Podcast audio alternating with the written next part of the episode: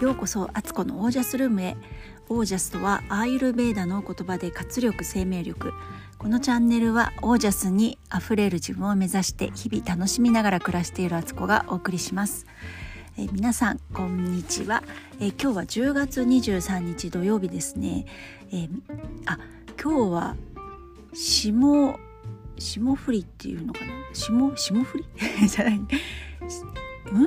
なんて読むんだろうこれ。あの24節気の一つですね霜が降りてくるっていう日ですね。今気づきましたカレンダー見て、えー、いかがお過ごしですか？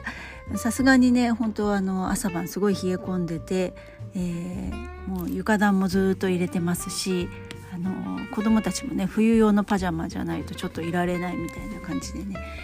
そんな日でした。で今日これはフィーカタイムです、えー、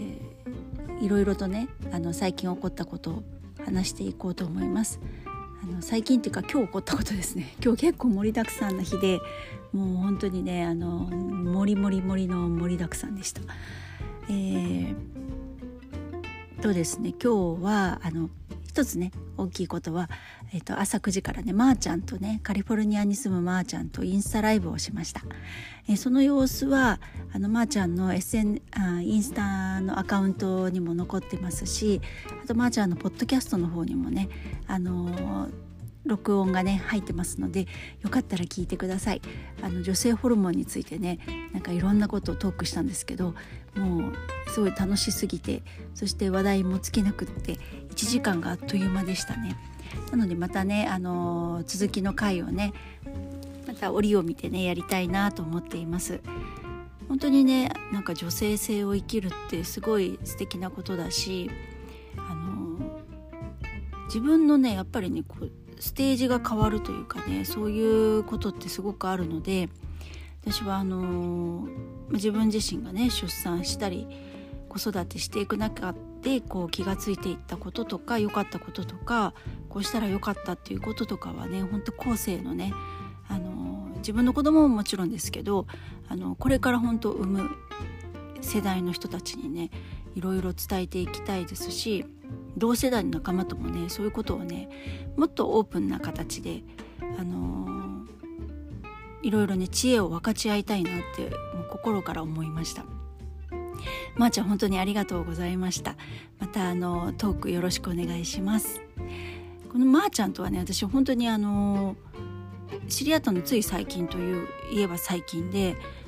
あのポッドキャストでね私が今入ってるビジネススクールのさきさんのポッドキャストを聞いていたら関連としておすすめであの上がってきた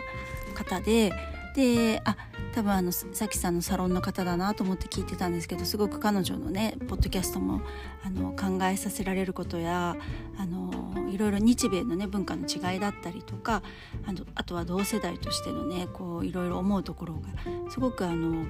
似通っていてあの私の方からね連絡取らせてもらってそっからのお付き合いという形でねあの本当に人ってどんなとこで縁ができるか分かんないもんですよね。本当にあの今日も話してて思ったんですけどいやつい最近知り合った感じに思えないというかね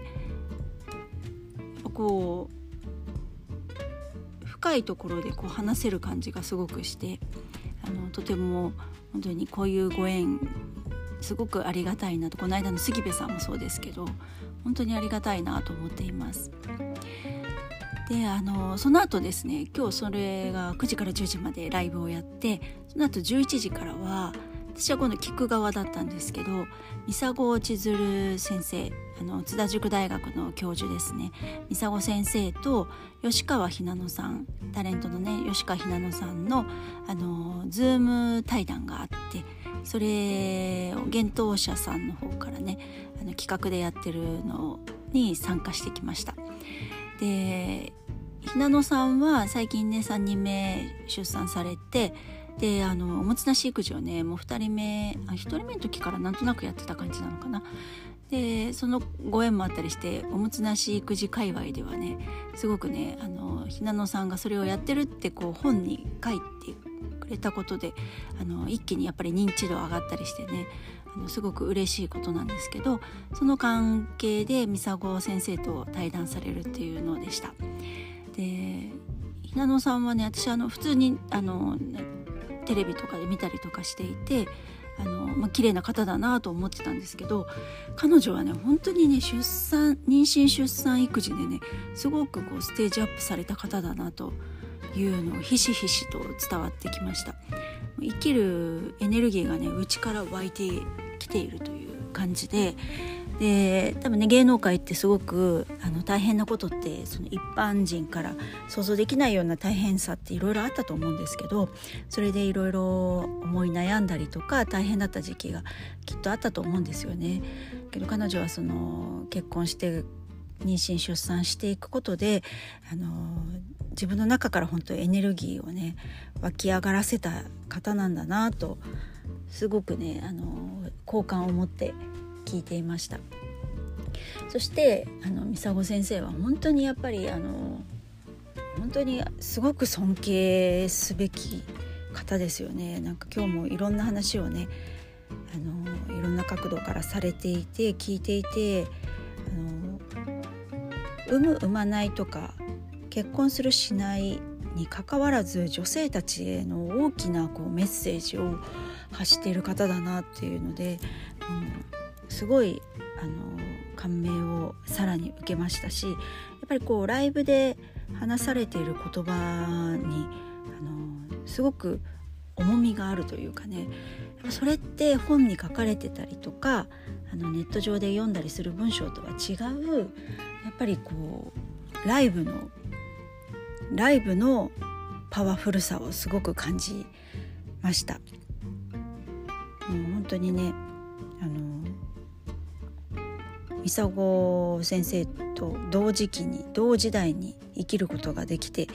私は本当あの女性として生きていくことをものすごい勇気づけられてますしあの本当にねいろんな私が普段考えてることとかあこういうことかっていうのをなんかこう整理してくれるというかまとめあのなんだろうなんて言ったらいいんですかね。そのことがもうほんとすんなりとあこれでよかったんだって思えるような言葉をねあの言葉やメッセージがいっぱいで、えー、一人でね感激してましたねパソコンに向かってねずっとじっと見ながらねそんな感じで午前中はねもう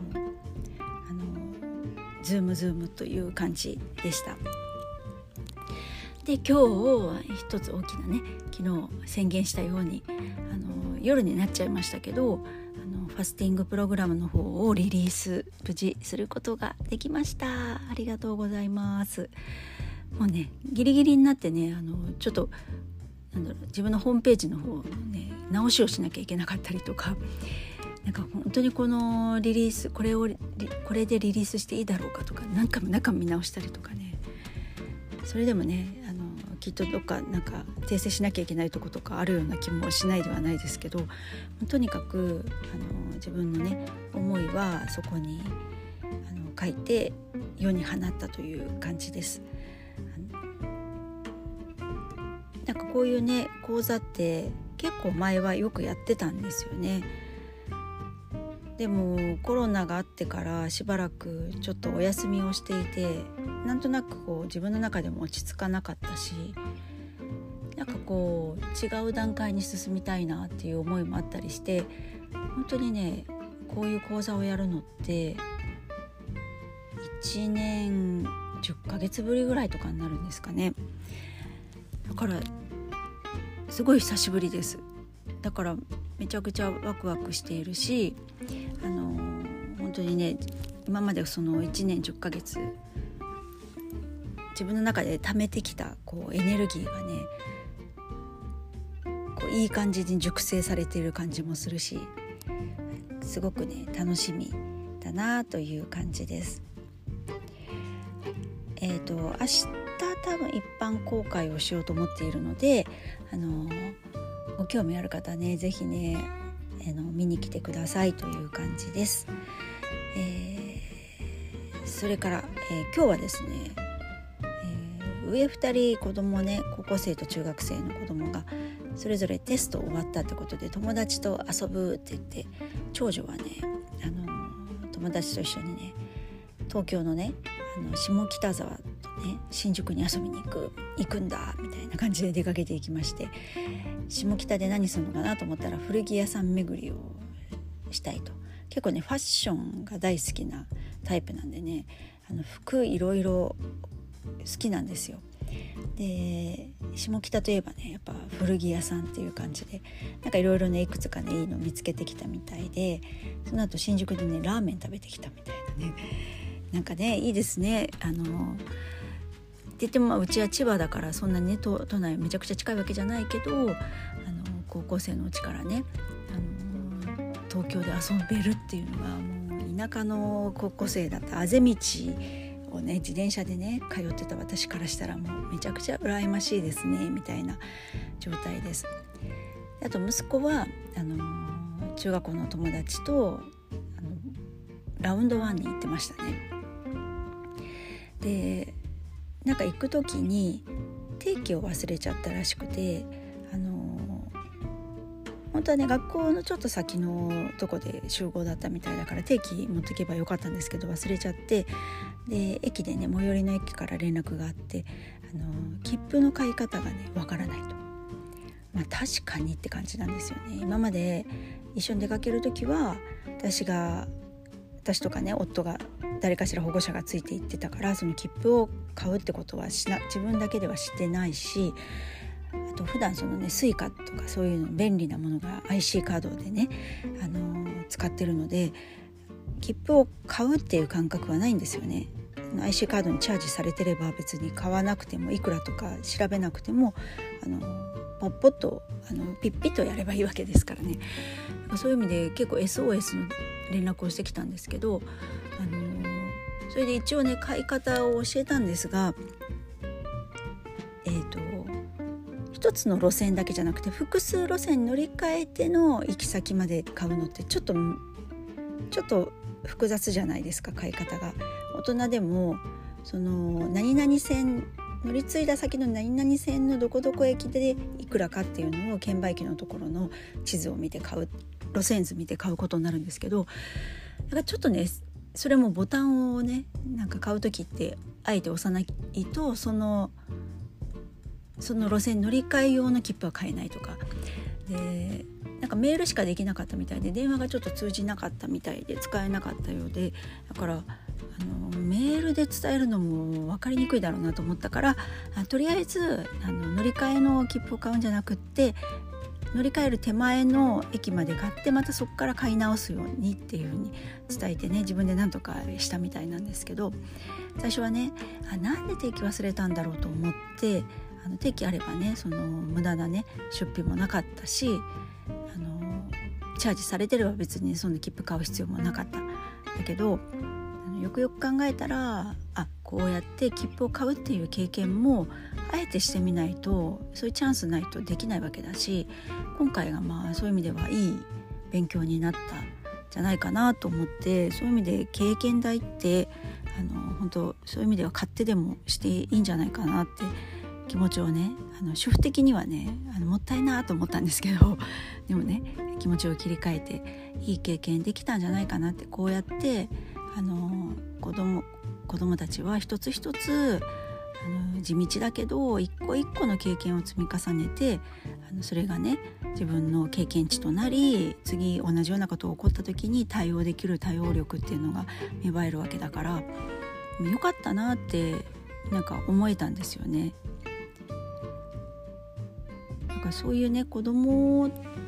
だからいつまでもね親がねやっぱりカバーできるわけじゃないしこうやってこうちょっとずつリリースしていくっていうのも親側としては心構えとして必要だなってすごく思った今日でした。はい今日なんかねちょっとね結構疲れちゃってであの何も、ね、面白いことも何もまとまった話もできずっていう感じであのすいませんって感じなんですけどあのでもねちょっとね一つの大きな区切りの日でしたね今日はね。なんかいろんな意味で。本当にこれ一日で起こったのかっていうぐらい盛りだくさんな日でしたね。いやーなんかうん良かったです。今日も 今日も今日も過ごせてよかったって思った日でした。はいなんかそれだけなんですけど本当すいません。今日本当まとまり何もない。何を喋ろうかも決めずに喋り始めたっていうね。いつものねあのー、突然飛び出してったみたいな状態になりましたけど。はい今日も聞いてくださり、えー、ありがとうございます。えー何かご質問とかご感想ありましたら、えー、公式 LINE の方まで、あのー、連絡をください、えー、よろしくお願いします。えそれでは、え皆さんの暮らしが自ら光り輝きオージャスにあふれたものでありますように。オージャス経験値。